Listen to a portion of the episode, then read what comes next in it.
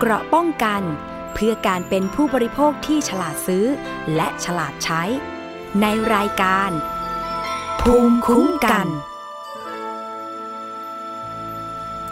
สวัสดีค่ะ คุณผู้ฟังคะขอต้อนรับเข้าสู่รายการภูมิคุ้มกัน รายการเพื่อผู้บริโภคนะคะ วันนี้พบกับดิฉันชนาทิพไพรพงศ์ค่ะ ทางไทย PBS Podcast นะคะ และนอกจากนั้นยังมีผู้จัดอีกหลายท่านที่จะมารับหน้าที่ดำเนินรายการ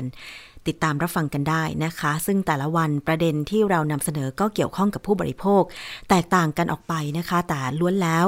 มีข้อมูลที่เป็นประโยชน์ทั้งนั้นเลยนะคะ อย่างเช่น คุณอภิคณาบุราริศเนี่ยซึ่งเธอเป็นผู้สื่อข่าวของรายการสถานีประชาชนทางไทย PBS นะคะ เธอเองเนี่ยก็ได้มีโอกาสไปเจอเออเกี่ยวกับเรื่องของการทำข่าว ผู้บริโภคอยู่บ่อยๆนะคะ รวมถึงมี ประชาชนที่ร้องเรียนเข้ามาอย่างรายการสถานีประชาชนของเราก็มากนะคะ โดยเฉพาะเกี่ยวกับเรื่องของการหลอกลวงทางออนไลน์ โดยเฉพาะการซื้อของออนไลน์นะคะ อันนี้ก็มีร้องเรียนเข้ามาเป็นประจำรวมถึงการเตือนภัยการหลอกลวงต่างๆด้วย ซึ่งก็จะมีการสัมภาษณ์ทางเจ้าหน้าที่ตำรวจ เจ้าหน้าที่ที่เกี่ยวข้องกันอยู่บ่อยๆนะคะ ถึงวิธีการที่จะคอยสังเกตสังกาว่า การหลอกลวงของมิจฉาชีพเนี่ยนะคะเป็นอย่างไรเพื่อผู้บริโภคจะได้ระมัดระวังตัวเองนะคะ รวมถึงปัญหาอื่น ๆ ที่สามารถที่จะร้องเรียนกันเข้ามาได้เลยนะคะ ที่รายการสถานีประชาชน หรือรายการภูมิคุ้มกันก็ได้นะคะ ของไทย PBS ก็หมายเลขโทรศัพท์ 027902111 แล้ววันนี้นะคะเราจะมาพูดถึงสิ่งที่เกี่ยวเนื่องกับการรักษา โควิด -19 นะคะ คุณผู้ฟัง คงจะเคยคุ้นๆชื่อยาฟาวิพิราเวียนะคะ ซึ่งตั้งแต่มีการระบาดของโควิด -19 เนี่ยนะคะ ก็ได้ยินยานี้บ่อยๆ ได้ยินชื่อยานี้บ่อยๆ ฟาวิพิราเวีย หลายท่านสงสัยว่าใช้รักษาอาการอะไรนะคะทำไมถึงมีการพูดคุยกัน เกี่ยวกับเรื่องของการที่ ควรที่จะส่งเสริมให้มีการผลิตยาฟาวิพิราเวียในไทยได้ เกี่ยวเนื่องถึง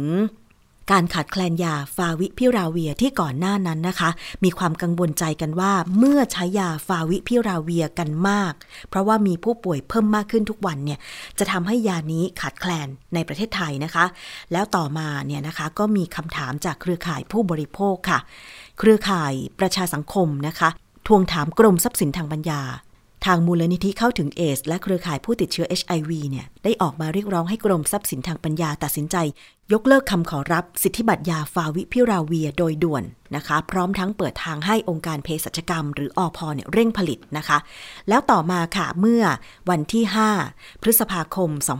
2564 ก็มีข่าวนะคะจากกรมทรัพย์สินทางปัญญาค่ะบอกว่า กรมเนี่ยได้มีคำสั่งปฏิเสธคำขอจดทะเบียนสิทธิบัตร ยาฟาวิพิราเวียแล้วนะคะทำให้ปัจจุบันไม่มีผู้ใดมีสิทธิ์ผูกขาดในยาฟาวิพิราเวีย ทั้งโครงสร้างสารออกฤทธิ์หลัก และก็รูปแบบยาเม็ดนะคะ ทั้งนี้ค่ะ หากองค์การเภสัชกรรม หรือบริษัทยาสามัญไทยรายอื่น ประสงค์จะผลิตยาดังกล่าว เพื่อใช้ในประเทศก็สามารถดำเนินการได้นะคะ อย่างไรก็ดีเนี่ยเนื่องจากกระบวนการทางกฎหมายยังเปิดโอกาสให้ ผู้ขอสามารถอุทธรณ์คำสั่งต่อกรรมการสิทธิบัตรได้ ภายใน 60 วัน หากไม่มีการอุทธรณ์ภายในระยะเวลาดังกล่าว จะถือว่าคำสั่งปฏิเสธของกรมทรัพย์สินทางปัญญาเป็นที่สุด และ เสร็จสิ้นกระบวนการทางกฎหมายนะคะ อันนี้ก็คือล่าสุดณวันที่ 5 พฤษภาคม 2564 ค่ะ แต่ว่าวันนี้นะคะดิฉันได้เรียนเชิญทางด้านของผู้ช่วยศาสตราจารย์เภสัชกร หญิงนะคะ นิยดาเกียรติยิ่งอังสุลี ผู้จัดการศูนย์วิชาการเฝ้าระวัง และพัฒนาระบบยาหรือกอพย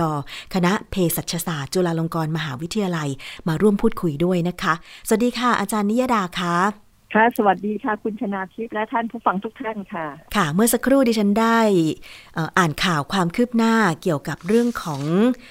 สิทธิบัตรยาฟาวิพิราเวียนะคะ ที่ทางกรมทรัพย์สินทางปัญญาของไทยเนี่ยได้บอกว่าได้มีการได้มีคำสั่งปฏิเสธคำขอจดทะเบียนสิทธิบัตรยาฟาวิพิราเวียแล้วทำให้ตอนนี้ไทยเองก็สามารถที่จะผลิตยาได้แล้ว แต่ก่อนอื่นอาจารย์คะขอถามนิดนึงค่ะ ว่าทำไมในระยะหลังโดยเฉพาะการที่เรามีผู้ป่วยโควิด -19 มีผู้ติดเชื้อแล้วก็มีอาการหนักเพิ่มขึ้น เราได้ยิน ชื่อยาฟาวิพิราเวียที่ใช้ในการรักษาอาการโควิด -19 ด้วย ยานี้จริง ๆ มีสรรพคุณยังไงคะอาจารย์ ยายาตัวนี้ถ้าจะว่าไปแล้วกลไกที่สำคัญเขาก็คือการที่เขา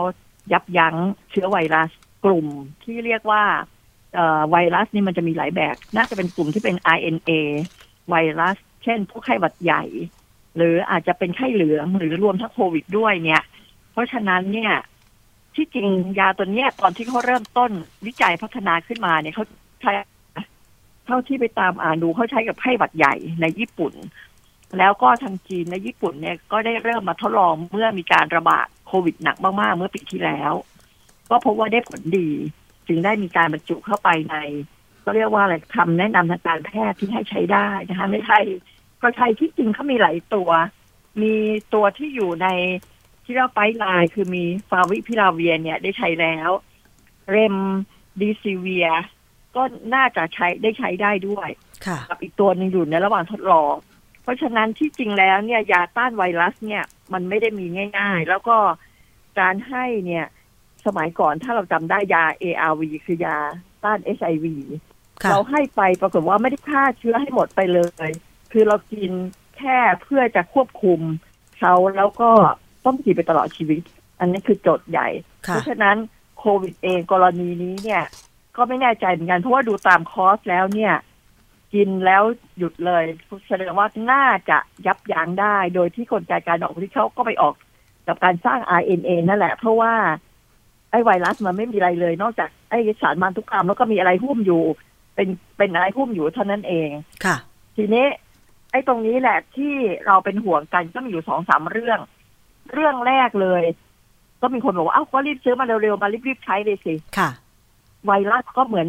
เชื้อแบคทีเรียเหมือนเชื้อราคือจุลินทรีย์ มันดื้อได้ มันมันเปลี่ยนตัวเร็ว มันปรับปรุงเร็ว เพราะฉะนั้นการให้โดยไม่ถูกต้อง ให้เร็วไป หรือให้แล้วกินไม่ครบค่ะ ก็เกิดการดื้อยาได้เหมือนกัน อันนี้คือประเด็นที่หนึ่งเพราะประเด็นที่สองอะ ถ้าถ้าอย่างนั้นแล้วเนี่ย แล้วเราจะผลิตเองได้ไหม เรานำเข้าเนี่ยเม็ดหนึ่งประมาณร้อยกว่าบาท คอสหนึ่งจะกินให้ครบเนี่ยอาจจะเกือบถึงหมื่นบาทต่อคนค่ะ และถ้าถ้าเรา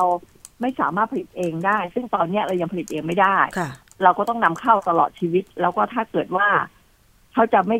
ส่งเราหรือเขาจะขึ้นราคามันเป็นโนบอลี่เราก็เราก็ลำบากเอาขายเข้าถึงและความมั่นคงของประเทศด้วย เพราะทางกลุ่ม เครือข่ายเองทั้งกพยแล้วก็เครือข่ายผู้ป่วย FTA มูลนิธิเข้าถึงเอสเนี่ยแล้วก็รวมกับนักวิชาการจัดประชุมไปเมื่อวันที่หกความจริงเราเตรียมการไม่นานละค่ะ เรามาจากวันที่หกกรมทรัพย์สินชิงตัดหน้าเราไปซะก่อนประกาศวันที่ห้าค่ะ ก็ไม่เป็นไรยิ่งดีนะ ยิ่งดี เพราะว่าที่เราทักท้วงอยู่ว่าระบบสิทธิบัตรเนี่ยจะมีปัญหาอะไรไหมค่ะ สิ่งที่เราพบน่าสนใจ ยาตัวเนี้ยมายื่นขอสิทธิบัตรทายคิดว่าตั้งแต่ปีอะไร ปีอะไรคะอาจารย์ ปี2553โอ้สิบกว่าปีแล้ว ปีมาแล้วนะะยื่นขอมานะ11ปีเพิ่งมายกคำขอเอาเมื่อปีที่11แล้วช่วงที่ผ่านมาทำอะไรบ้างค่ะ เราก็ไปสืบค้นมา บริษัทยื่น เมื่อเมื่อ12มีนา53ค่ะกรมทรัพย์สินรับ ตอบรับคำขอ ตอบรับคำขอเฉยๆนี่ยังไม่ได้อนุญาตค่ะ12กันยา54ผ่านไป6เดือนมั้งประกาศโฆษณาคือปกติเนี่ยเนื่องจากการการจะให้ทรัพย์สินทางปัญญาได้เนี่ย เราบอกว่าให้เป็นรางวัล แล้วก็ไม่ใช่ว่างานวิจัยใดวิจัยหนึ่งก็จะให้เสมอไปต้องเป็นงานวิจัยที่เป็น new innovation คือวิจัยใหม่อย่างจริงๆสองต้องไปพัฒนาเป็นอุตสาหกรรมได้ด้วย แล้วก็สามกฎหมายที่จะดูแลจัดการเรื่องนี้แต่ละประเทศเนี่ย ข้อตกลงในกฎหมายนั้นเนี่ย ก็จะเป็นตัวกำหนดกติกาค่ะ เช่นของเราเองบอกชัดเจนว่าห้ามสิ่งมีชีวิต เพราะฉะนั้นเราจะเอาตัวพืชหรืออะไรจากพืชตรงๆ มาขอจดเนี่ยไม่ได้ ห้ามเรื่องสรรพคุณ เพราะเรารู้สึกว่ามันจะเป็นความมันมีโอกาสเสี่ยงสูงต่อการเอาการรักษามาให้ปุ๊บเนี่ย ถ้าเกิดการรักษาแล้วถูกยึดครองเสร็จเนี่ยคนก็จะขาดโอกาสเยอะค่ะ เพราะฉะนั้น เราก็มีคำห้ามเขาก็ต้องประกาศโฆษณาก่อนว่าใครไม่เห็นด้วย ประกาศโฆษณาปีห้าห้าผ่านไปปีหนึ่งค่ะให้ยื่นตรวจสอบการประดิษฐ์ปีหกศูนย์แล้วมายกเลิกคำขอปีหกสี่ก็เป็นโจทย์ว่าประสิทธิภาพการทำงานเนี่ย มันเป็นยังไงกันนะทำไมมันถึงต้องเป็นสิบปี เพราะสิบปีเนี่ยถ้าเราจะทำผลิตขึ้นมาหรือเราจะวิจัยขึ้นมาเนี่ยก็เป็นความสุ่มเสี่ยง เกิดเราทำไปกลางทางแล้วเขามาบอกว่าเอ้ยขึ้นเสร็จที่บัตรได้ จบเฮเลยเราทำวิจัยไปแทบตายค่ะ อาจารย์คะถูกดคอไปเรียบร้อย ถามนิดนึงค่ะ ตั้งแต่เอ่อบริษัทยา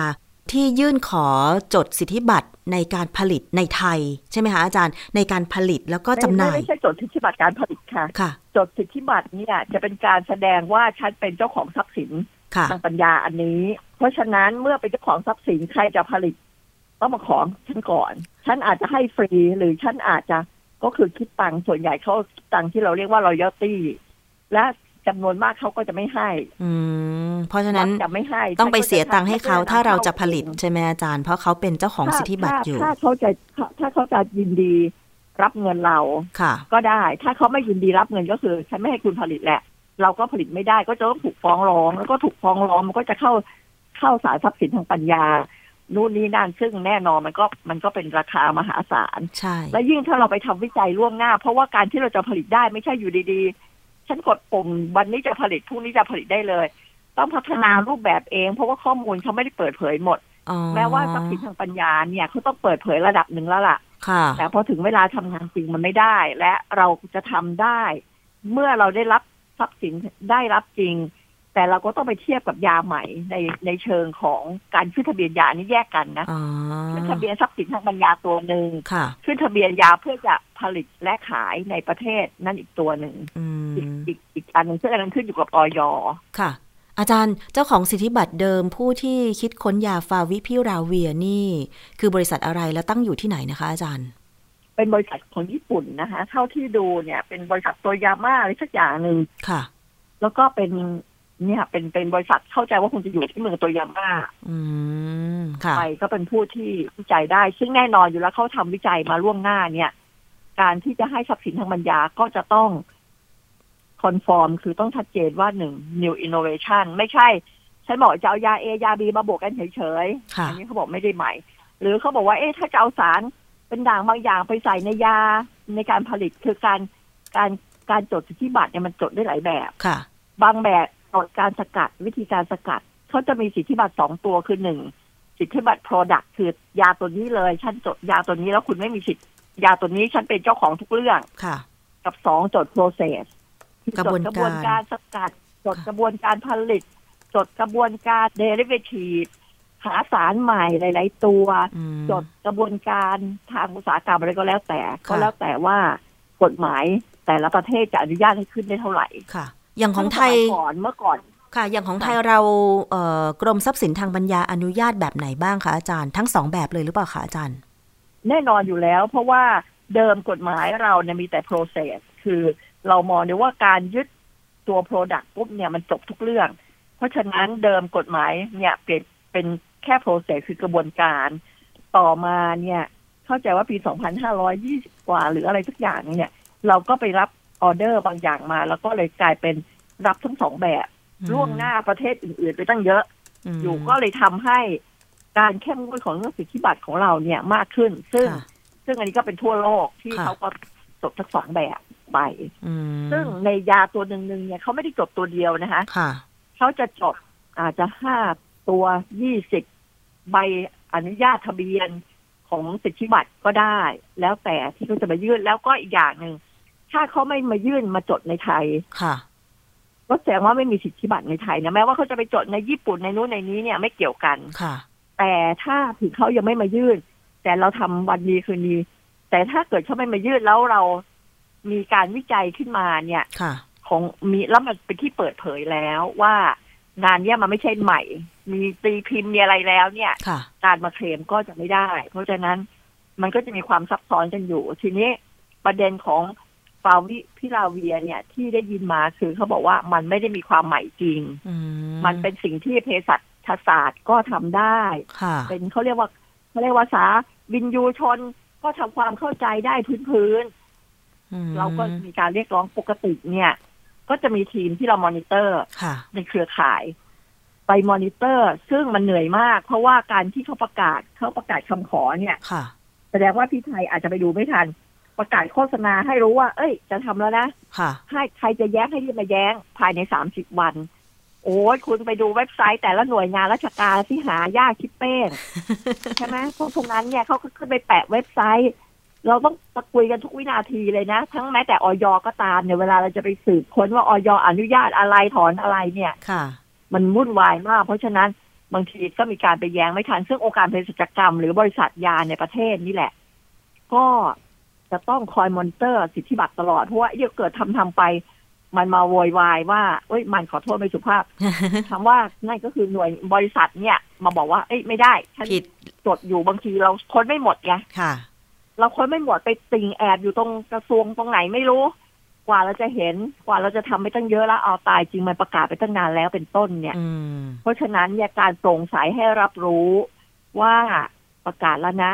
ในความเห็นของพวกเราสามสิบวันน้อยไปค่ะจำได้ว่าเมื่อก่อนยาวกว่านี้ เพราะฉะนั้นให้เปิดโอกาสให้คนได้เข้าไปหาได้ทัน แล้วควรจะมีระบบที่ติ้งส่งมาถึงคนที่เกี่ยวข้องเลยน่าจะดีเป็นต้นเนี่ยค่ะเราก็เคยเสนอกันอยู่ว่าทำยังไงให้เปิดเผย แล้วถึงจะเปิดเผยแล้ว เก็บเข้าไปอยู่ในดัตต้าเบสค้น database ก็ยุ่งยากอืมหาศาลอันนี้เฉพาะของไทยใช่ไหมทำให้อาจารย์ ใช่ใช่ ซึ่งอันเนี้ยเราเรียกร้องมานานแล้วว่าระบบ database ต้องชัดเจนและไว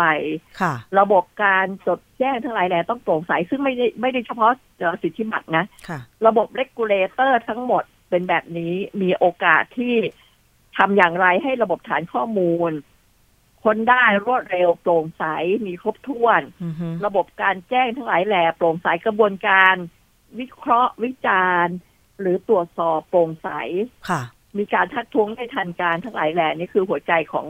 กลุ่มที่เกี่ยวข้องกับ authority regulation ทั้งหลาย ทุกองค์กรเลยค่ะ อาจารย์ที่บอกว่าฟาวิพิราเวียเขายื่น ตั้งแต่มีนาคม 2553 แต่ว่ามายกเลิกเร็วๆนี้เนี่ยนะคะอาจารย์ตลอดระยะเวลาคือ หมายความว่าเขาก็ยังไม่มีสิทธิบัตรในประเทศไทยใช่ไหมอาจารย์ ใช่ใช่ก็ค่ะนี่ไงยื่นตรวจสอบ ยื่นยื่นตรวจสอบการประดิษฐ์อะไรเนี่ย คือปกติเวลาที่กรรมกรรมการพิจารณาเนี่ยเขามักจะต้องเรียกข้อมูล ข้อมูลวิชาการเพิ่มเติมกรณีที่ไม่ชัดเจน และสิ่งที่เรารู้มาก็พิจารณาอย่างเหมือนกันรับแล้วก็ยังเรียกนู่นแล้วก็เรียกแล้วก็แล้วบริษัทเองก็ขอเพิ่มด้วย ซึ่งอันเนี้ยในความเห็นเนี่ยแปลก คือเมื่อคุณยื่นมาแล้วเนี่ยมันควรจะจบค่ะสิ้นไปนี่ก็ขอเรียกนู่นเรียกนี่บริษัทก็เดี๋ยวขอเติมไปเรื่อย แฟ้มก็จะเติมแปะแปะแปะแปะไปเรื่อยเนี่ย เพราะฉะนั้นเนี่ย มันก็เลยทำให้เกิดกระบวนการเย่นเยอะค่ะเกิดขึ้นค่ะ แล้วก็เลยยังพิจารณาไม่เสร็จสักทีหนึ่งซึ่งอืมซึ่งอันเนี้ยถ้าพูดถึงตามกพรอะไรนะเอ่อการปฏิบัติราชการที่ดีเนี่ย มันควรจะต้องมี time frame นะค่ะ มี time frame มีอะไรที่ชัดเจนกว่านี้ ต้องกำหนดเวลาไปเลยว่า คุณใช่สามารถยื่นรายละเอียดเพิ่มเติม เพื่อคำขอสิทธิบัตรได้ระยะเวลาเท่าไหร่ หลังจากนั้นคือหมดสิทธิ์ พอหมดสิทธิ์ปุ๊บถ้าเราพิจารณาไม่ผ่านก็คือไม่ได้สิทธิบัตรในประเทศไทยอย่างนี้ใช่ไหมคะอาจารย์ ตามหลักควรจะเป็นการแม้แต่ขึ้นทะเบียนยา ซึ่งพวกเราก็เคยโวยวายไปว่า แต่อันนี้กลับกันนะค่ะสิทธิบัตรเนี่ยโอ้ยล่าช้าแล้วทะเบียนยาพวกเราก็จะบ่นกันว่าทำไมขึ้นเร็วผิดปกติอืมแค่เดียวขึ้นละค่ะ เป็นต้นแล้วก็ล่าสุดเนี่ยการประกาศไอ้ช่วงเวลาเนี่ย ยิ่ง เข้มงวดมากเลยกลายเป็นว่าจะต้องเร่งให้ได้ทันการค่ะตอนนี้ก็เปิดประกาศว่าจะจะต้องเก็บเงินเพิ่ม แล้วก็เอาไปจ้างผู้เชี่ยวชาญภายนอกมาค่ะเป็นต้นเนี่ยเพราะในเรื่องสิทธิบัตรเองก็น่าจะต้องคำนึงถึง คือมันเป็นผลดีทั้งเจ้าของ เจ้าของสิทธิบัตรแล้วก็เป็นผลดีของทั้งผู้ที่เราจะต้องใช้งานและผู้ที่เราจะทำการศึกษาในประเทศด้วย ค่ะ เพื่อว่าเราก็จะสามารถเตรียมพร้อม เพราะว่าเราจะ ไปสั่งยาจากนอกเป็นไม่สำเร็จรูปมาตลอดชีวิตคงเป็นไปไม่ได้ แต่สิทธิบัตรมันมีอายุนะ ไม่ใช่ว่าเขาจะยึดครองไปตลอดชีวิตแต่ตอนนี้อายุก็คือ 25 ปีค่ะ ถ้าจำไม่ผิดหลังจากวันขึ้นนะ หลังจากวันที่เขาไปยืด ไปยื่น แล้วกระทรวงเนี่ยประกาศรับค่ะรับคำขอ นั่นคือก็ถึงต้องมีประกาศรับคำขอไงค่ะเพราะฉะนั้นการที่เขาจดช้าเขาก็เสียเปรียบว่าเวลาที่เหลือก็จะน้อยลง อาจารย์คะ ในกรณีของฟาวิพิราเวียที่กรมทรัพย์สินทางปัญญา ปฏิเสธคำขอขึ้นทะเบียนในไทย คือมันคนละกรณีกับการประกาศสิทธิเหนือสิทธิบัตรยาใช่ไหมคะอาจารย์ ใช่ต่างกันต่างกันค่ะไอ้กรณีนั้นคือได้สิทธิบัตรแล้ว แต่ที่ว่ายกคำขอเนี่ยยังไม่จบนะค่ะเพราะว่าประกาศยกคำขอ แต่ให้เวลาคุณอีกหกสิบวันนะ ถ้าคุณมีหลักฐานใด ๆ ที่คิดว่าดีสำคัญและและเปลี่ยนใจกรรมการได้ คุณก็มีสิทธิ์ยื่นอีกอืม คือยังเปิดช่องให้อีกค่ะในการที่จะมาขอแก้ไข เพราะฉะนั้เพิ่นมเติมใด ๆ ที่จะใช่ เพราะฉะนั้นหลังจากนี้หลังจากที่กรมทรัพย์สินทางปัญญาออกมาแถลงเมื่อ 5 พฤษภาคม นับไปอีก 60 วัน เรายังรอใช่ไหมคะ เรายังเปิดโอกาสให้เอ่อบริษัทผู้คิดค้นยาฟาวิพิราเวีย มายื่นอุทธรณ์อยู่ เพราะฉะนั้นเราก็ยังผลิตไม่ได้ใช่ไหมอาจารย์ใน 60 วันนี้ คืออันนี้อันนี้เออนี่เป็นโจทย์สำคัญนะค่ะ แล้วก็ที่ที่จริงเนี่ย ในเชิงของของการขึ้นทะเบียนยา การขึ้นทะเบียนยาเราไม่ได้ผูกกับสิทธิบัตรนะ มันเป็นคนละเรื่องกันการขึ้นทะเบียนยาก็ขึ้นไปได้เลยอ๋อเพียงแต่ว่าพอขึ้นไปจริงแล้วเกิดเขามาทักท้วงแล้วเขาได้ขึ้นมา คนที่เดือดร้อนคือองค์การเภสัชกรรมอืใช่ไหมค่ะ ใช่ คือตอนนี้เท่าที่ทราบเนี่ยองค์การเภสัชกรรมก็ทำวิจัยไปแล้ว แล้วก็ดูส่วนใหญ่กรณีเนี้ยฟาวิพิลาเวียหรือยาใดๆก็ตามเนี่ยที่มียาต้นแบบไปแล้ว แล้วเขาก็มีขึ้นทะเบียนหรือขายในประเทศอื่นไปแล้ว เนี่ยค่ะเราไม่จำเป็นจะต้องไปศึกษาวิจัยซ้ำไม่ต้องไปทำมาทดลองในมนุษย์เราทำอย่างเดียวก็คือทำเรื่องของเปรียบเทียบเขาเรียกว่าอะไรนะ pharmacokinetic ของยาสองตัวนี้ว่ามันสามารถเข้าร่างกายแล้วออกไปออกไปที่ส่วนที่ออกฤทธิ์ได้ มีปริมาณสารได้ครบถ้วนค่ะ ก็ถือว่ารับได้แล้วเป็นต้นเนี่ยเพราะฉะนั้นเราก็ไม่ต้องไปศึกษาวิจัยมากตอนนี้เขาจะไม่อยู่ในระหว่างการทดลองให้กับเอ่อทดเอ่อ ให้กับกลุ่มอาสาสมัครเพื่อจะดูการดูดซึมแล้วก็ดูการออกออกฤทธิ์ต่างอืมๆไปค่ะได้เลย สรุปแล้วก็คือว่าฟาวิพิราเวียดือนสิงหาคมได้เสร็จได้ ในไทยก็คือองค์การเภสัชกรรมทำวิจัยแล้วก็ทดลองในกลุ่มอาสาสมัคร เพื่อที่จะดูผลเปรียบเทียบกันว่าเอ่อสูตรเดิมใช่ไหมคะอาจารย์ หรือว่าเอ่อค่ะสูตรที่ทางองค์การเภสัชกรรม คิดค้นวิจัยเนี่ยออกฤทธิ์ ต่างกันกับสูตรเดิมหรือไม่อย่างไรใช่ไหมคะอาจารย์ คือ ถ้ามันได้ผลอะไรอย่างไร ว่าปลอดภัยแล้วก็คือเราสามารถผลิตใช้ได้ในประเทศแล้วใช่ไหมอาจารย์ เราไม่ได้ไปศึกษาถึงขั้นดูความปลอดภัยหรือดูประสิทธิผล เพราะว่ามันมีฤทธิ์อยู่แล้วอืมสิ่งที่เราทำคือพัฒนาสูตรตำรับ เช่น เราอาจจะใส่สารบางอย่างในการทำให้ยามันแตกตัวดีขึ้น น้อยลง หรือกินแล้วดูดซึมได้ดี เราจะเน้นเรื่องของการดูดซึมกับ กับการที่ตัวยาจะไปสู่ ไปสู่ส่วนของร่างกายแล้วมีปริมาณยาในเลือดอืมเท่ากับที่จะออกฤทธิ์ได้ค่ะนะคะอืมเขาเรียกว่า bio equivalent study ชีวสมมูลบางคนเขาเรียกชีวสมมูลก็คือจะเป็นการให้ยาแล้วก็วัดปริมาณยาในเลือดตามช่วงเวลาที่ยาจะอยู่ในเลือดจนกว่ายาจะหมดหมดฤทธิ์ไปส่วนใหญ่เราก็จะดู อาจจะ แล้วแต่แปดชั่วโมงสิบชั่วโมงก็แล้วแต่ค่ะข้อกำหนดไป คือถ้ามันแล้วก็ส่วนมีประสิทธิภาพแค่นั้นดี หมายความว่าองค์การเภสัชกรรมถ้ายา ก็จะสามารถผลิตตัวยาวัดตัวยาในค่ะถ้าวัดแล้ว ตัวยาในเลือดได้ถึงปริมาณที่มันจะออกฤทธิ์ได้ เพราะอย่างที่เรียนว่าเขาไม่ได้เขาไม่ได้ตรวจสอบประสิทธิภาพอีกครั้งหนึ่งเพราะเขาทำในอาสาสมัครปกติ แล้วก็ให้ยาไปแล้วก็วัดปริมาณยาในเลือดเท่านั้น ถ้าปริมาณยาในเลือดถึงระดับที่ยาจะออกฤทธิ์ได้ค่ะครบตามเขาเรียกว่าจะเป็นโปรไฟล์ที่ควรจะเป็นเขาก็จะนำข้อมูลเนี้ยไปยื่นกับออยเพื่อขึ้นทะเบีอาจยนจะเป็นข้อมูลเรื่อง stability ค่ะการเสื่อมสลาย ความชื้นทั้งหลายแหล่เนี่ย เติมเข้าไปค่ะ แต่ว่าณข้อมูลวันที่ 10 พฤษภาคมเนี่ยก็คือว่ายังไม่มีผลการเปรียบเทียบเอ่อยาฟาวิพิราเวียออกมาจากองค์การเภสัชกรรมของไทยใช่ไหมคะ เพราะฉะนั้นก็เดี๋ยวรอผลใช่ไหมคะ อาจารย์นิยดา ค่ะ ใช่ใช่อืมแล้วตอนนี้อยู่ระหว่างเข้าใจว่าอยู่ระหว่างการทดลองอ๋อค่ะ แล้วแบบนี้มันจะส่งผลถึงเรื่องราคาคิดว่าสมมุติด้วยแน่นอนใช่ใช่ไหมอาจารย์จากที่ตอนนี้เราสั่งจากนอกค่ะมาเป็นยาสำเร็จรูปเนี่ย เม็ดละร้อยกว่าบาทเลยเหรอคะอาจารย์ เท่าที่อ่านข่าวมาปีที่แล้วเขาเขียนไว้ร้อยยี่สิบห้าบาท ซึ่งราคาปัจจุบัน ไม่แน่ใจว่าองค์การองค์การรู้สึกเคยให้เลขเอาไว้ว่าถ้าของเขาลงเกินห้าสิบเปอร์เซ็นก็น่าจะไม่ถึงหลักร้อยเพราะฉะนั้นถ้าลง50%ใช่ไหมอาจารย์ใช่แต่ว่าถ้าเราบาทผลิตเองเองได้ อันเนี้ยราคาของเราจะถูกลงกว่า ครึ่งหนึ่งไหมคะอาจารย์ อ๋อ ใช่เขาบอกว่าราคายาที่เอามาจากญี่ปุ่นนี่ร้อยยี่สิบาท ถ้าเราผลิตเองจะเหลือสามสิบสี่สิบาทโอ้ถูกลงเกิน ถ้าดูตามนี้มันไม่ใช่ห้าสิบแล้วมากกว่าห้าสิบอาจจะถึงหนึ่งในสามอาจจะลดลงไปเหลือหนึ่งในสามอันนี้ก็จะเป็นผลดีทำให้ผู้ป่วยที่ต้องได้รับยาฟาวิพิราเวีย สามารถเข้าถึงยาได้ใช่ไหมอาจารย์ ใช่ทีนี้แต่อันนี้ต้องระวังหนึ่งเข้าถึงยาได้และสองมันเป็นความมั่นคงระดับหนึ่งด้วย อย่างที่เรียนไว้ว่า มันมีอยู่ช่วงจำได้ไหมอยู่ดีๆ ยาขาดขาดแคลนค่ะใช่ แล้วจะต้องทำการสั่งหรืออะไรทั้งหลายแหล่มาเนี่ย เพราะฉะนั้นเรื่องของความมั่นคงของตัวระบบเอง ก็สำคัญแต่อย่างที่เรียนไว้ว่า ไม่ใช่ใครนึกอยากจะซื้อก็ซื้อได้ เพราะมันเป็นยาต้านไวรัสค่ะ เราเข้าใจว่ายานี้จะเป็นกลุ่มที่น่าจะขายจะใช้ในสถานพยาบาลเท่านั้น ผู้ป่วยไม่ใช่ยาที่ประชาชนจะไปซื้อได้เองนะอืมอันนี้ต้องระวังแล้วก็ได้มีอ่านประกาศของ ของสมาคมโรคติดเชื้อแห่งประเทศไทยด้วยนะอันนี้เขาเตือนไว้เลยว่า อย่าคิดว่าจะเอาไปกินป้องกัน บางคนบอกว่า เอ้ยฉันติดแล้วล่ะ แต่ยังไม่มีอาการเลย ขอกินไปก่อนเลยได้ไหมซึ่งทางกลุ่มทางสมาคมได้เตือนเลยว่า กลุ่มผู้ป่วยสีเขียว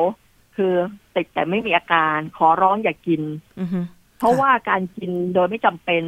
เชื้อทุกชนิด ไม่ว่าจะเป็นแบคทีเรียไวรัสเชื้อราเนี่ยให้โดยไม่จำเป็น จะทำให้คือหนึ่งให้น้อยก็ไม่ดีให้น้อยก็ดื้อค่ะสองให้เยอะเกินไปโดยไม่จำเป็นก็ดื้อแล้วก็เปลือง แล้วก็ทำให้ขาดโอกาสของคนที่จำเป็นเพราะฉะนั้นเขาแต่ว่าเขาบอกว่าถ้ากรณีที่ป่วยหนักมาก ๆ ถ้าถึงขั้นให้เอ่อเครื่องช่วยหายใจแล้วเนี่ยค่ะก็ไม่ดีเหมือนกัน ผลไม่ดีเท่า มีเริ่มมีอาการ แต่ยังไม่ถึงกับรุนแรงมากอืมเขาบอกว่าผู้ป่วยสีเหลืองขึ้นไป น่าจะน่าจะใช้ประโยชน์ได้ดีอืมเพราะฉะนั้นแพทย์จะต้องวินิจฉัยก่อนว่าช่วงไหนที่จะใช้ได้ค่ะเพราะฉะนั้นต้องกันให้เพียงพอสำหรับถ้าจำเป็นต้องใช้เนี่ย จะต้องมีใช้ให้ทั่วถึงอ๋อให้ได้ เพราะฉะนั้นการที่เรามีโรงพยาบาลทั่วประเทศเนี่ยเป็นหมื่นโรงพยาบาลค่ะ จะจัดสรรยังไง คือโรงพยาบาลเอกชนหลายแห่งเคยได้ยินมาบ่นว่าเขาไม่ได้มีเลยจะต้องไปรอรับ จากกระทรวงอะไรยังไงเนี่ย อันนี้ค่ะคือระบบของการจัดการยาที่มันไม่ได้มีเยอะมากค่ะ ก็ต้องมีระบบจัดการที่ดีเหมือนวัคซีนก็เหมือนกันค่ะนะก็เนี่ยค่ะอาจารย์ตั้งข้อสังเกตคือดิฉันมี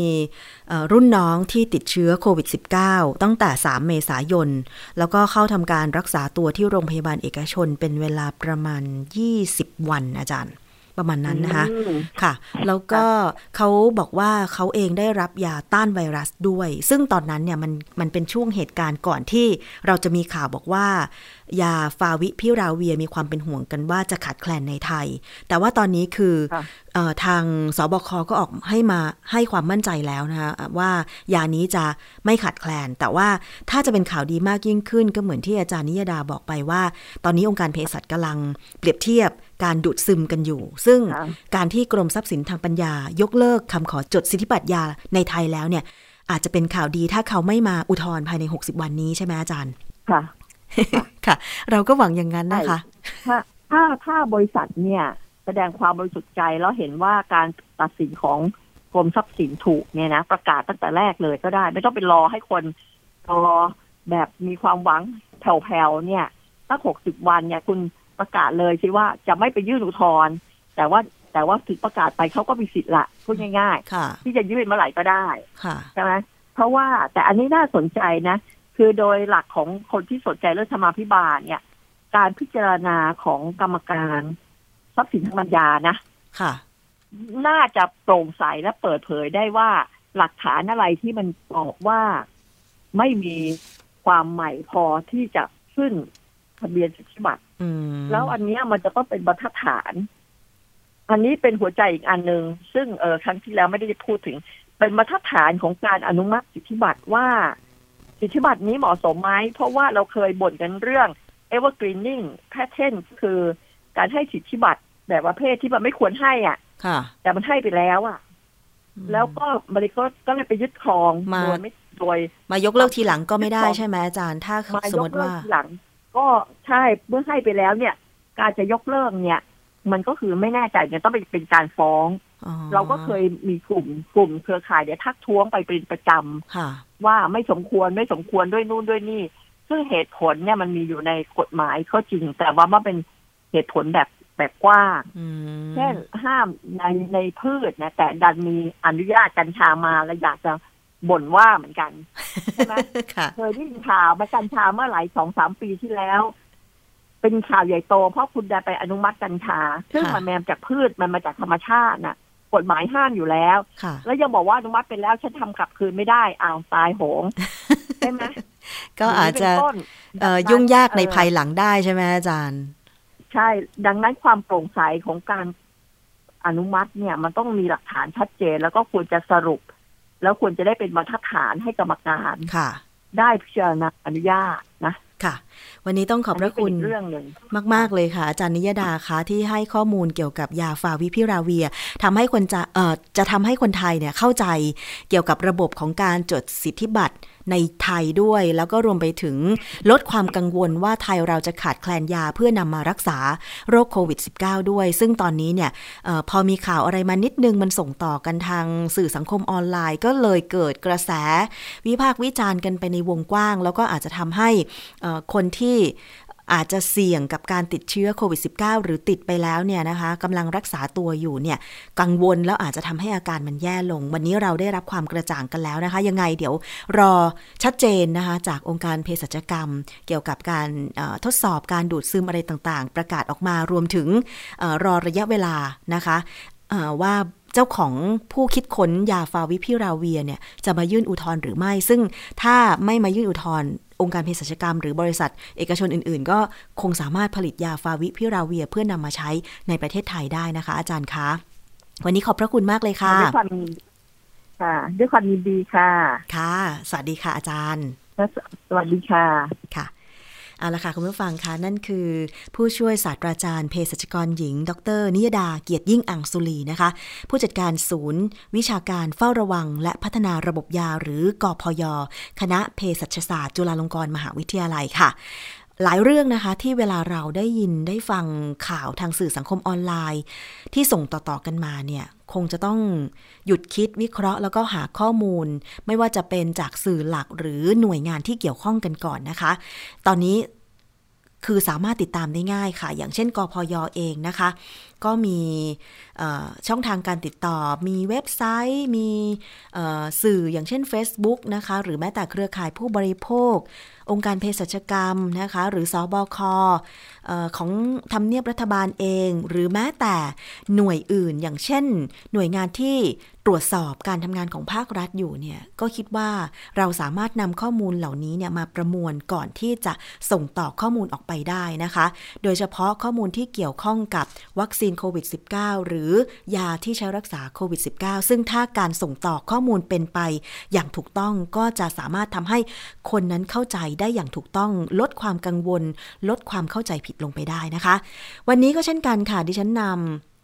คิดก่อนเชื่อที่ได้เคยคุยกับอาจารย์แก้วนะคะ กังสดานนภัยนักพิษวิทยาและนักวิจัย เกี่ยวกับเรื่องของการแพ้วัคซีน ซึ่งตอนนี้เนี่ยออกอากาศไปเมื่อเดือนมกราคม 2564 ที่ผ่านมานะคะ แต่ว่าณปัจจุบันนี้เนี่ยนะคะก็ยังมีข่าวเกี่ยวกับการแพ้วัคซีนกันอยู่ เพราะฉะนั้นเราต้องไปฟัง แล้วก็สร้างความเข้าใจที่ถูกต้องเกี่ยวกับการรับวัคซีนโควิด -19 ไปฟังกันค่ะ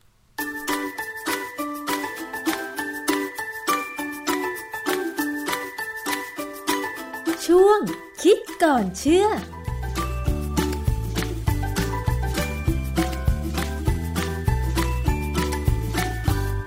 พบกันในช่วงคิดก่อนเชื่อกับดรแก้วกังสดานนภัยนักพิษวิทยากับดิฉันชนาทิพไพรพงศ์นะคะ ว่ากันด้วยเรื่องของวัคซีนป้องกันโควิด -19 ค่ะคุณผู้ฟัง ตอนนี้มีอยู่หลายบริษัทนะคะ ซึ่งเป็นบริษัทชั้นนำของโลกค่ะ ที่ได้รับอนุญาตให้ผลิตวัคซีน ป้องกันโควิด -19 นะคะ ซึ่งก็ได้เริ่มฉีดในมนุษย์ไปแล้ว แต่ว่าข่าวไม่ค่อยดีสักเท่าไหร่ค่ะ เพราะว่ามีคนที่แพ้วัคซีนโควิด -19 ด้วย ซึ่งก็แพ้ของหลายบริษัทเช่นเดียวกันนะคะเรื่องนี้เนี่ยมีงานวิจัยอะไร ที่จะมาบอกหรืออธิบายตรงนี้ได้บ้างว่าแพ้เพราะอะไร แล้วแนวทางที่จะแก้ไขจะเป็นอย่างไรนะคะ ต้องไปฟังกับอาจารย์แก้วค่ะ อาจารย์คะเรื่องของการแพ้วัคซีน ไม่ว่าจะเป็นวัคซีนป้องกันโรคไหนก็ตามเนี่ยมันมีโอกาสเกิดขึ้นมากน้อยขนาดไหนคะอาจารย์เออมันก็มีโอกาสเกิดทั้งนั้นเลยนะ เพราะว่าเวลาเขาผลิตวัคซีนเนี่ยเขามีสารเคมีตัวอื่นต้องใส่เข้าไปด้วยนะฮะอย่างกรณี ของโควิด -19 เนี่ย ข้อมูลของวันที่ 6 มกราคม 2021 มันจะมีปัญหาของที่เขาบอกว่าโดยรวมแล้วเนี่ยเออคนที่แพ้แล้วเนี่ยมีประมาณ 29 คนที่ในอเมริกาเนี่ยที่แพ้แบบเกิดอาการที่เราเรียกว่า anaphylaxis คือแพ้อย่างรุนแรง แพ้อย่างรุนแรงเนี่ย มันมีอาการเกี่ยวกับปอดค่ะเพราะฉะนั้นอาจจะทำให้ตายได้เลยอืมนะฮะแต่ว่าในอเมริกาเนี่ย เวลาคนมีอาการแพ้แบบ anaphylaxis เนี่ย หมอส่วนใหญ่เขาจะมีของของดีที่จะใช้กู้ชีวิตขึ้นมาได้ มันจะเป็นคล้ายๆปากกา เราเรียกอิปิเพนคือมันเป็นอิปิเดฟรินคือเป็นสารเคมีเป็นฮอร์โมนตัวหนึ่งนะเขาจะเตรียมไว้ในเข็มฉีดยาแบบที่ว่าถ้าใครที่แพ้เป็นประจำเนี่ยเขาจะมีติดตัวค่ะพอเกิดอาการแพ้แบบหายใจไม่ออกเนี่ยเขาจะเอาเข็มไปปักไปที่กล้ามเนื้อขาเลยอืมปักแล้วฉีดเข้าไปปั๊บเนี่ย ไม่ทันไรปั๊บเดียวหายเลยค่ะนะฮะ แต่ว่ามันก็ไม่ดีหรอกต้องมาคอยฉีดนะทีนี้เขาบอกว่าเคสที่หนักๆแบบเนี้ยมีประมาณ 29 เคส 29 กรณีนะฮะแต่ว่ามีอีก 4,000 กว่าคนที่แพ้ในลักษณะอื่นค่ะ แต่ว่า 4,000 กว่าคนเนี่ยมันมาจากการฉีดไป 1.9 ล้านคนแล้วก็คือประมาณเกือบ 2 ล้านคนค่ะนะฮะ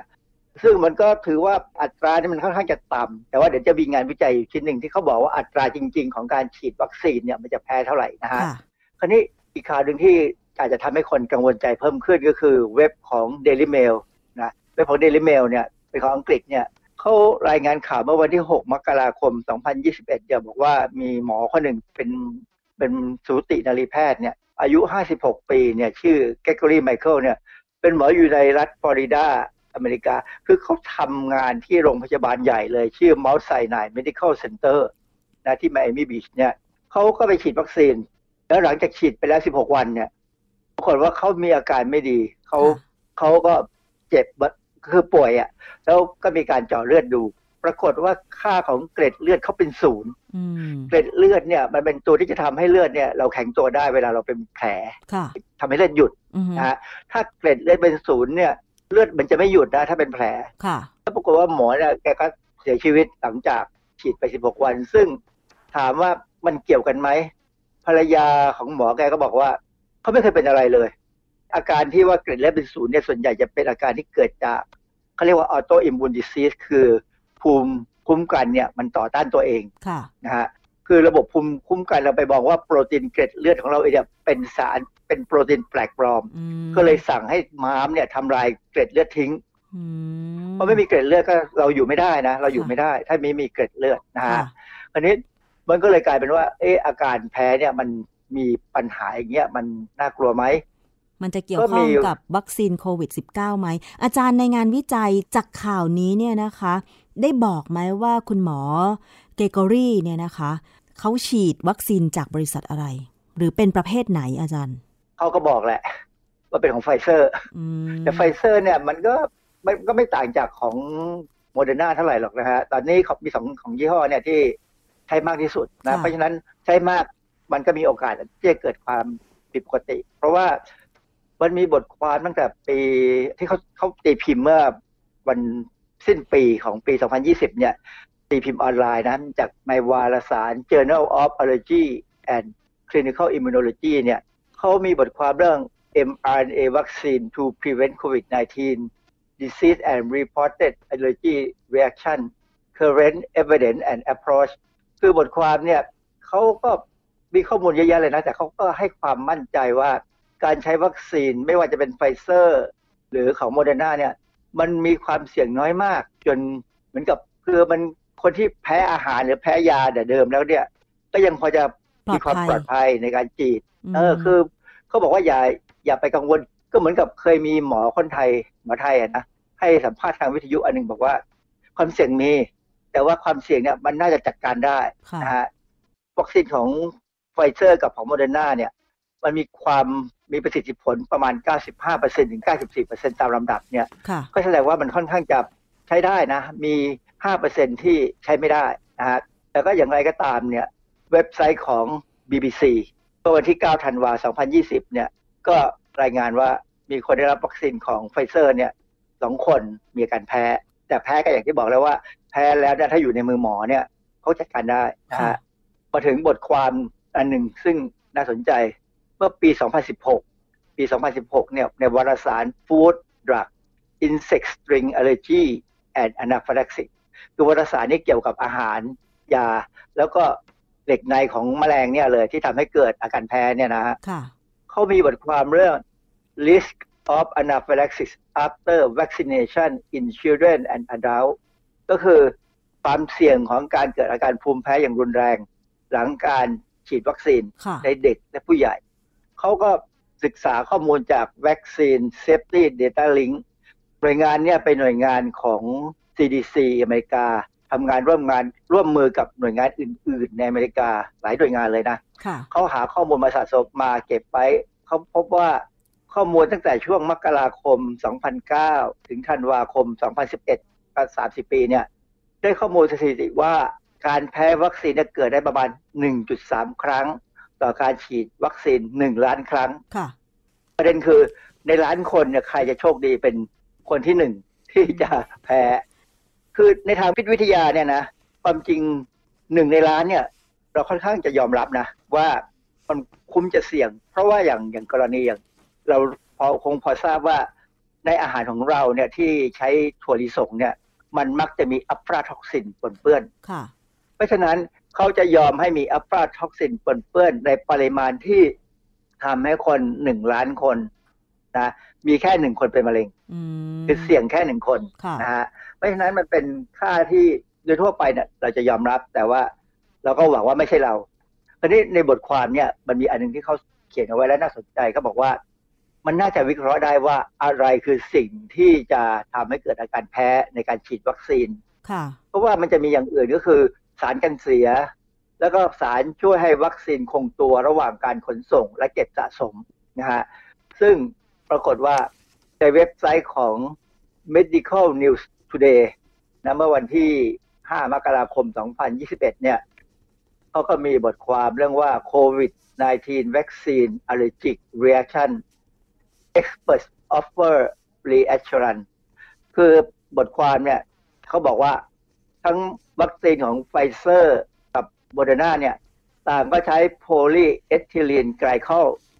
นะชื่อย่อคือ PEG เนี่ยเป็นสารเพิ่มความคงตัวของวัคซีน ไอ้เจ้า PEG เนี่ยมันเป็นสารเคมีตัวหนึ่งซึ่งดูดูๆไม่น่ามีปัญหา ไม่น่ามีอันตราย มีการใช้ในยาทั่วไปเยอะแยะเลยนะฮะ ยาที่ประเภทซื้อโดยไม่ต้องมีใบสั่งแพทย์เนี่ยที่เราเรียกว่า over the counter drug เนี่ยนะ ก็มี PEG ผสมอยู่พอสมควรแหละนะฮะผมถามเภสัชกรคนหนึ่งบอกว่าเขาใส่ PEG ไปในวัคซีนทำไม เขาก็บอกว่ามันเป็นประมาณว่ามันช่วยทำให้วัคซีนเนี่ยเข้าไปในตามเซลล์ของกล้ามเนื้อเนี่ยได้โดยที่ไม่เจ็บปวดมากนักอืมเวลาวัคซีนมันไปเนี่ยเราจะเจ็บเหมือนกันพอสมควรนะ ใช่ทีนี้ ผมไปอ่านบทความหนึ่งเขาบอกว่าวัคซีน P- ไอ้เจ้า PEG polyethylene glycol เนี่ยมันทำหน้าที่เหมือน stealth เข้าใจคำว่า stealth ไหมไม่เข้าใจค่ะอาจารย์เดี๋ยวคืออะไรบินคะเครื่องบินเครื่องบินที่มันบินหลบเรดาร์ได้อะเขาเรียก stealth อ๋อค่ะนะและบินทิ้งระเบิดของอเมริกาเนี่ย ที่บินหลบเรดาร์เข้าไปทิ้งระเบิดได้เนี่ยล่องหนเนี่ยเขาเรียก stealth อือฮึเขาบอกไอ้เจ้า PEG เนี่ย มันทำให้สารเคมีทำให้วัคซีนทำให้ยาเนี่ย มีความมีความสามารถเหมือน stealth คือหลบเข้าไปถึงจุดที่มีปัญหาได้อ๋อดีค่ะก็บอกว่าจริง ๆ มันช่วยทำให้ไม่ค่อยเจ็บเท่าไหร่เวลาฉีดวัคซีนอันนี้ประเด็นคือว่ามันมีหลักฐานค่อนข้างเยอะเลยที่บอกว่า PEG เนี่ยก่อให้เกิดอาการแพ้อย่างรุนแรงได้อืมแม้จะมีโอกาสน้อยค่ะนะในเว็บ medicalnewstoday.com เมื่อ5มกราเนี่ย 2021 เนี่ยนะ เขาบอกว่าในระหว่างการทดสอบความปลอดภัยของวัคซีน2ล้านโดส ของบริษัทหนึ่งเนี่ยนะมีรายงานการแพ้ประมาณ10 10คนค่ะ ถือว่าสองล้านน้อยไหมอาจารย์สองล้านโดสก็สองล้านคนค่ะสิบคนก็ถือว่าน้อยแต่ว่าไม่ควรจะเป็นเราใช่ไหมอือฮึก็ปรากฏว่าเขาบอกว่าสิบคนที่มีปัญหาเนี่ย เกิดการแพ้ไม่นานหลังจากการฉีดวัคซีนอืมแต่มีการเฝ้าระวังแล้ว ก็ได้รับการรักษาพยาบาลอย่างทันทีค่ะก็ไม่เป็นปัญหานะฮะทีนี้ถามว่า ไอ้เจ้าโพลีเอทิลีนไกลคอลเนี่ย มันมันความที่มันอยู่ในทั้งอาหารทั้งยาเครื่องสำอางยาสีฟันอะไรมีมีเยอะนะค่ะ อาจารย์แล้วสาร PEG เนี่ย ถ้าไม่ใส่เข้าไปในวัคซีนจะได้ไหมคะอาจารย์ เข้าใจว่าไม่ได้นะ เพราะว่าวัคซีนเนี่ย สมมติอย่างของไฟเซอร์กับของโมเดอร์นาเนี่ยเขาใช้ mRNA ซึ่งมันไม่ค่อยคงตัวอืมมันมันสลายตัวง่ายค่ะเขาก็เลยต้องเอามันเข้าไปไว้ในเป็นนาโนลิปิดค่ะคือทำให้มันมีเกราะเป็นคล้ายๆไขมันอยู่ แต่ว่าไอ้เจ้าเนี่ยมันก็ยังไม่ค่อยจะคงที่เท่าไหร่ แล้วมันก็เข้าไปตามกล้ามเนื้อได้ยากก็เลยต้องใช้ PEG เนี่ย ช่วยพามันเข้าไปด้วยค่ะนะฮะแต่ว่าอย่างที่บอกอะว่ามันมีข้อมูลค่อนข้างเยอะนะว่า PEG จะก่อให้เกิดการแพ้อือฮึก็เลย มีคนคนหนึ่งทีมงานหนึ่งอะเขาศึกษาเมื่อปี 2015 เนี่ยเขาไปพบว่าคือคือในคนคนอเมริกันเนี่ยนะมีแอนติบอดีต่อต้าน PEG เนี่ยหรือ polyethylene glycol เนี่ยประมาณ 72%ประชากร 72%ที่สุ่มขึ้นมาเนี่ยมีแอนติบอดีต่อต้าน PEG ค่ะทั้งทั้งที่ไม่เคยได้รับยาที่มี PEG มันให้เขาคได้วามรับสำคัญยังไง PEG อาจาจากรย์อย่างอื่นเหรอคะเขาได้รับ PEG จากอย่างอื่น จาก อาหารจากยาจากเครื่องสำอางจากอะไรต่ออะไร แม้กระทั่งบางทีก็เป็นสารเคมีที่ใช้ในบ้านก็มี PEG อ๋อคือมันใช้ไปทั่วไปหมดค่ะนะฮะเพราะฉะนั้นคนพวกเนี้ยจริงสามารถจะแพ้ PEG ได้ไม่ยาก เพราะว่าร่างกายรู้แล้วว่า PEG เนี่ย มันเป็นสารแปลกปลอมอ๋อแต่ความจริง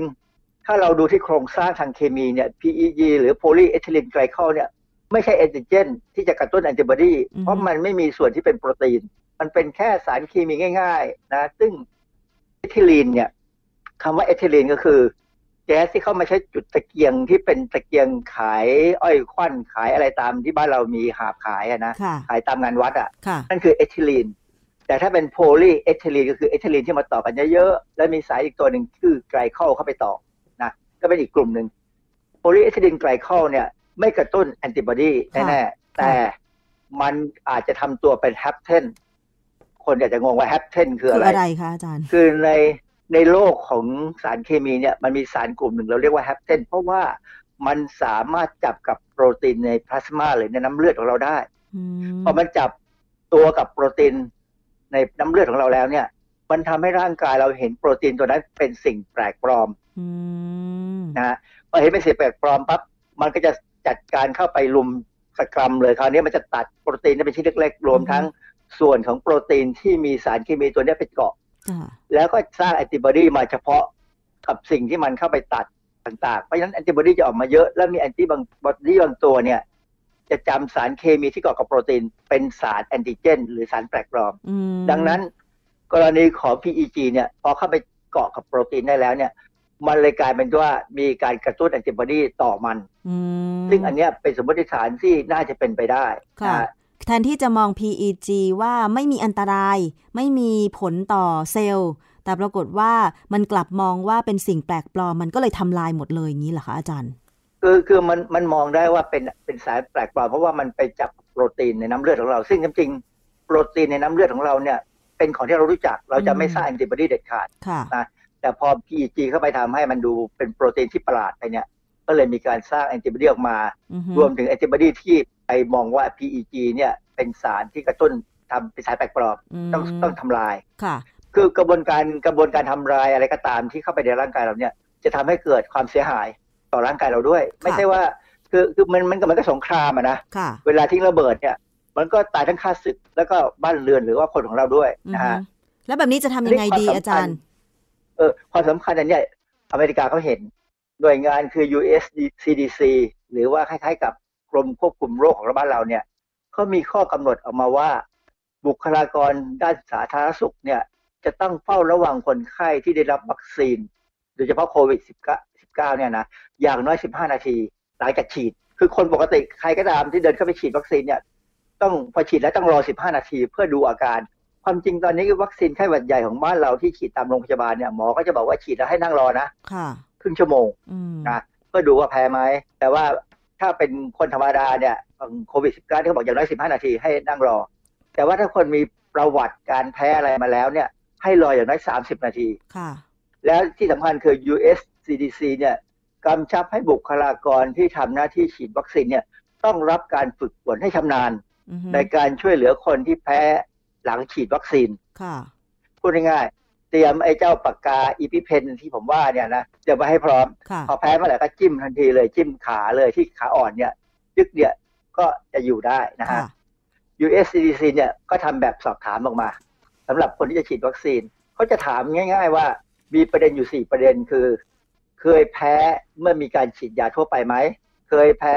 เมื่อมีการฉีดวัคซีนไหม มีโรคภูมิแพ้หรือแพ้ต่อสารอะไรต่างๆไหม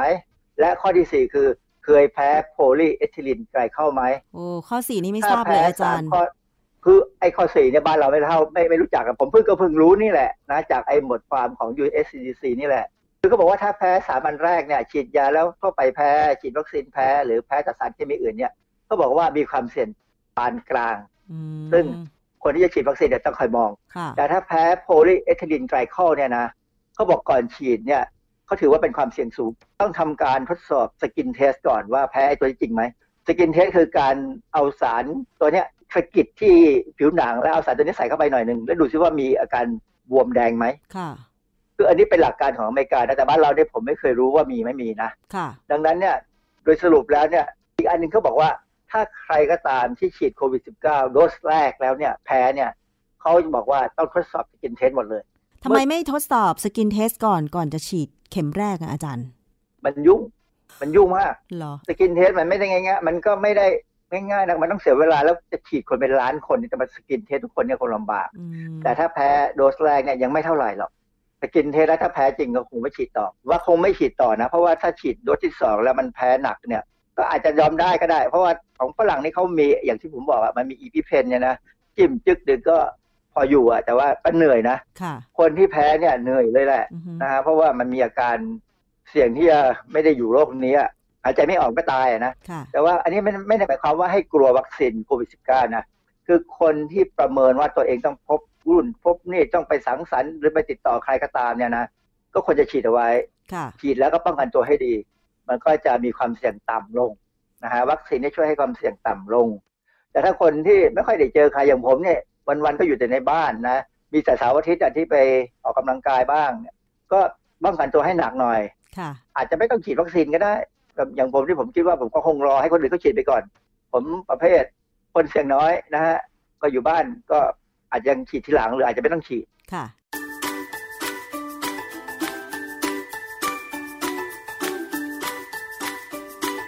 ช่วงคิดก่อนเชื่อ